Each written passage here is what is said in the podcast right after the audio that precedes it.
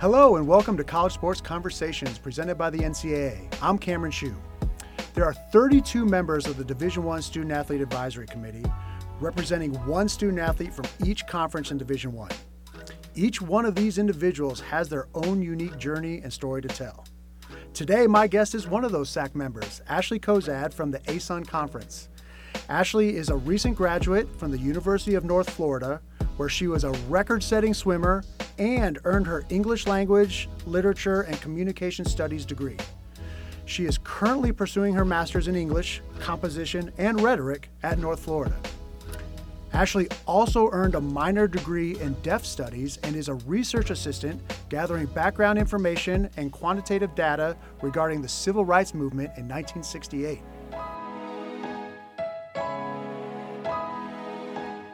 Ashley, welcome. Hi, it's nice to be here. Thank I'm you for taking the time. for the opportunity. Awesome, awesome. So, Ashley, I'd actually I would love to start with that last part I just mentioned about your focus of study during your undergraduate time. Deaf studies and American Sign Language interpreting isn't a typical field we come across often in our conversations. What's the story behind pursuing that field? Yeah, so in high school, I had the opportunity to take sign language as my foreign language requirement, and so I was involved with it for four years. We actually put on some plays that were fully in sign language, and I got really involved with that. And I was like, you know, I kind of want to do this in college. So I originally came in as an interpreting major. I realized that wasn't exactly the route that I wanted to go, but I still wanted to incorporate the language into my education. And I already had more so of a credit thing. I had a lot of credits going in, and they were like, you know what, this is something I could pursue. And so I got my minor in deaf studies. I still not so much regularly practice the language all the time, but I'm very fluent and I could hold a conversation. And it's something that I'm really glad that my university could provide. The University of North Florida is the only public institution in the state of Florida that offers majors and minors for deaf studies and deaf education. And Wow, I was actually going to ask that. So Yeah. that's, that's fascinating. Yeah, so the Florida School for the Deaf is actually in St. Augustine, which is about 45 minutes south of Jacksonville, Florida. And so there's a really big market for it, and not a lot of people know about it. And there's really great opportunities in it, and a lot of my friends and myself took advantage of that. I love that. So, so even beyond the opportunity to swim, it was that aspect that North Florida offered that degree that got you to go there. Huh? Oh, for sure. Yeah. I wasn't exactly sure which major I had going in, but it was something that I was looking at and I knew that I could pursue there that I couldn't pursue at other state universities in Florida for that public university tuition.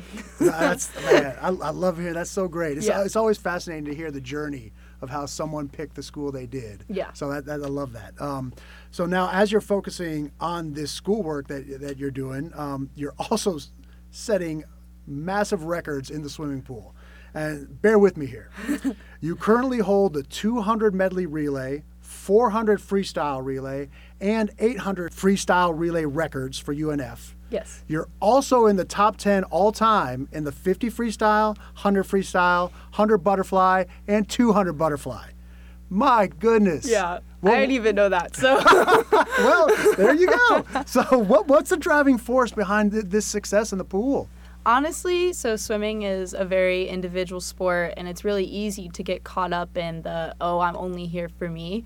But it's really important to remember that you are there for a team and that we win as a team and we lose as a team. And the people around me are so amazing. My coaches are amazing. I love training with my group. We have our specialty groups, and they have all really been a driving force. And as I've gotten older, and there's definitely that competition of, oh, I don't want the freshman to beat me, or I don't want the sophomore to come in. So you want to you want to stay relevant, and that's something that I've really worked towards. And having that drive has been really really important. Well, I, I think it's clear to say you stayed relevant. Man, that's a lot of records. I, I'm impressed. Um, Thank you. But now, as if your studies in swimming wasn't enough, you also uh, took on the role of being the chair of the North Florida SAAC and the ASUN representative on the national D1 SAAC for the last two years. You know, why, why was it important for you to add this responsibility on top of everything else you had going on? Yeah, so my involvement with SAAC, I got roped in almost my freshman year and was asked to be a sub for one of our conference SAAC meetings in winter of 2020. And after that, I realized I was like, oh my goodness, this is something that I could really excel in and I can represent my university at a conference level. At this point, I did not know National SAAC existed. I was um, only a sophomore, had no idea. And then because of the culture that the ASUN conference created within our SAAC group, I maintain connections with those people. And something we've discussed a lot is connections over transactions. And when you have a group of people that is so involved and so passionate, you want to be a part of it too. And so one of my really good friends was the D1 SAAC rep before me and he recommended that I would be the best person for the job. And so, because of his recommendation, the conference was like, okay, submit your application and we'll see how it goes. Because originally, I was not going to swim for a fifth year, and National SAAC really harps on committing to two years, and I wasn't sure if I would be able to. Mm-hmm. And they were like, regardless if she serves one year, two years, three years, she'd be the best. And that was, it was very humbling to hear that from a really great colleague of mine. Oh, so oh, that's great. That's kind of my involvement story. yeah, I love it. I love well, and and like you said, winter of 2020. That's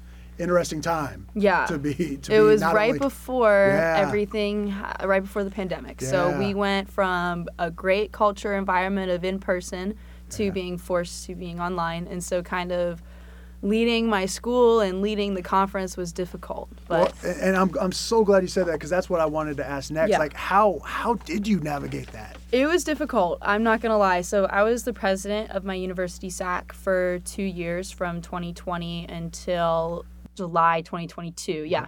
And holding Zoom meeting SACs is not it's not the best experience yeah. and you really have to keep people engaged. And the one way that we did it was through social media highlights and continuing on with our community service drives. Like, granted, we couldn't go in person, but something that our school does is we create Valentine's Day cards for a local oh. retirement home. And it was like, these impact your community whether you know it or not. And so just reinforcing the idea that even if you can't be there in person, you're still impacting somebody, your voice still matters. I love that. That's great to hear. So, along with that, between what you had to do at, at North Florida, and then your Division One, your national SAAC um, coverage. What's been your biggest takeaway from your time on the national SAAC committee? My biggest takeaway, wow, um, there's a lot, but I would say that not to underestimate how much power your voice has, because when I'm in these meetings, especially on standing committees, it can be a little scary to talk up at first and say what you is on your mind, but the people are there for you. They're here for the athletes. And it's really important to remember that and to also understand that you're representing your whole conference. And that's something that it wasn't difficult for me, but just continuously reminding myself I'm representing 12, 13, 14 schools at one point, and that I have to be the voice of thousands of athletes. And that's probably one of my biggest takeaways. That's awesome. And, and I know that can probably be intimidating, but at the same time, knowing that your voice is the whole purpose of the NCAA. Yeah. You know, like everything that the NCAA does is for the student athlete experience and the betterment of that. So being able to just have that bigger picture is wonderful. Yeah. Um, now I want to take a look at where you are currently, and and now you're a graduate research assistant helping with a book about the civil rights movement in 1968. You know, that's that's fascinating. Tell yeah. me about that work and, and what led you to pursuing this. So I actually got an email from oh, wow. the School of Communication in my program, and they were like, three professors, Dr. Arnold, Dr. Perkins, and Dr. Thor- Thornton, excuse me, are looking for a research assistant for their book. And I was taught by Dr. Arnold in two classes. And so I was like, ah. you know what? I could see myself doing this. I submitted my name, and two days later, they're like, we want you. And I was like, wow, I didn't even t- give you guys my resume. That's uh, it was very it was very reaffirming. That's great. And so now one of my biggest responsibilities is gathering background info.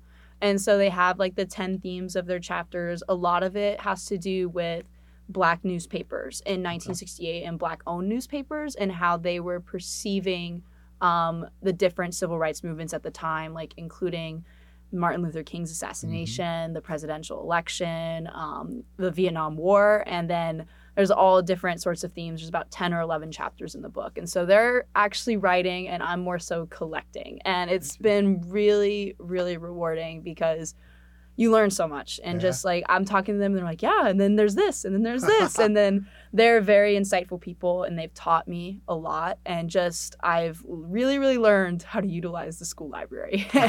It's been it's been a really rewarding experience. I'm going to continue on with them. I started in may up until the end of december. We'll see if they extend me or if they'll conclude their work but Awesome. yeah really really interesting and exciting experience for me. Awesome, and, and, and I hope you don't mind. I don't want to give away any any secrets of the book, but but for you, what what's some what's if you could one thing you've learned that just fascinated you about this research? Hmm. One thing that I've learned has been the disparities of the education systems and the difference because one of the chapters is called black versus white Sure. and the differences of the education within the integrated schools and the not integrated schools because um, integration was happening and they were desegregating and all those different things and the disparities were very very real and there's this book that i found and it was called our children's burden and it has about 10 different chapters regarding um, impacts on kids not necessarily all in education but the one that i'll focus on is on the chicago school district and Yeah. how they were interviewing different um, individuals and the impacts on their lives and that was something that i would have never never found and the thing with research is you find one thing you find another and you go down a rabbit hole and it's not necessarily invaluable it might not necessarily pertain to what you're looking Right, at but right. i love to learn and learning is something that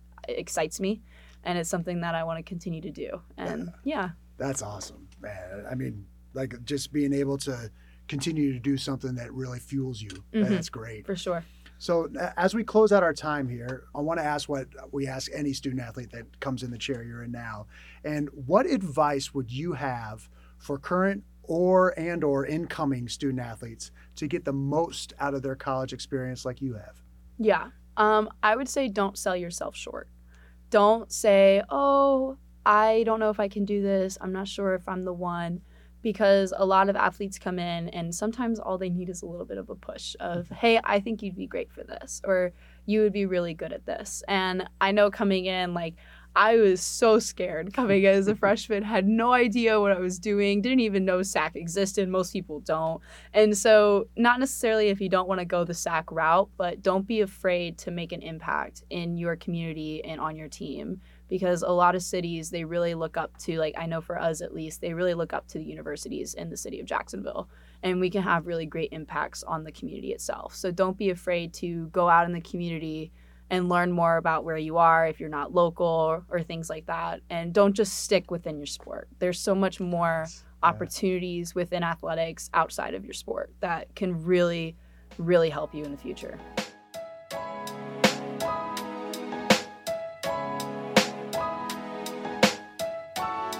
Ashley, thank you so much for taking the time to join me today. I appreciate it. Thank you. And that does it for this edition of College Sports Conversations presented by the NCAA. Thanks for joining us, and I look forward to talking to you again soon.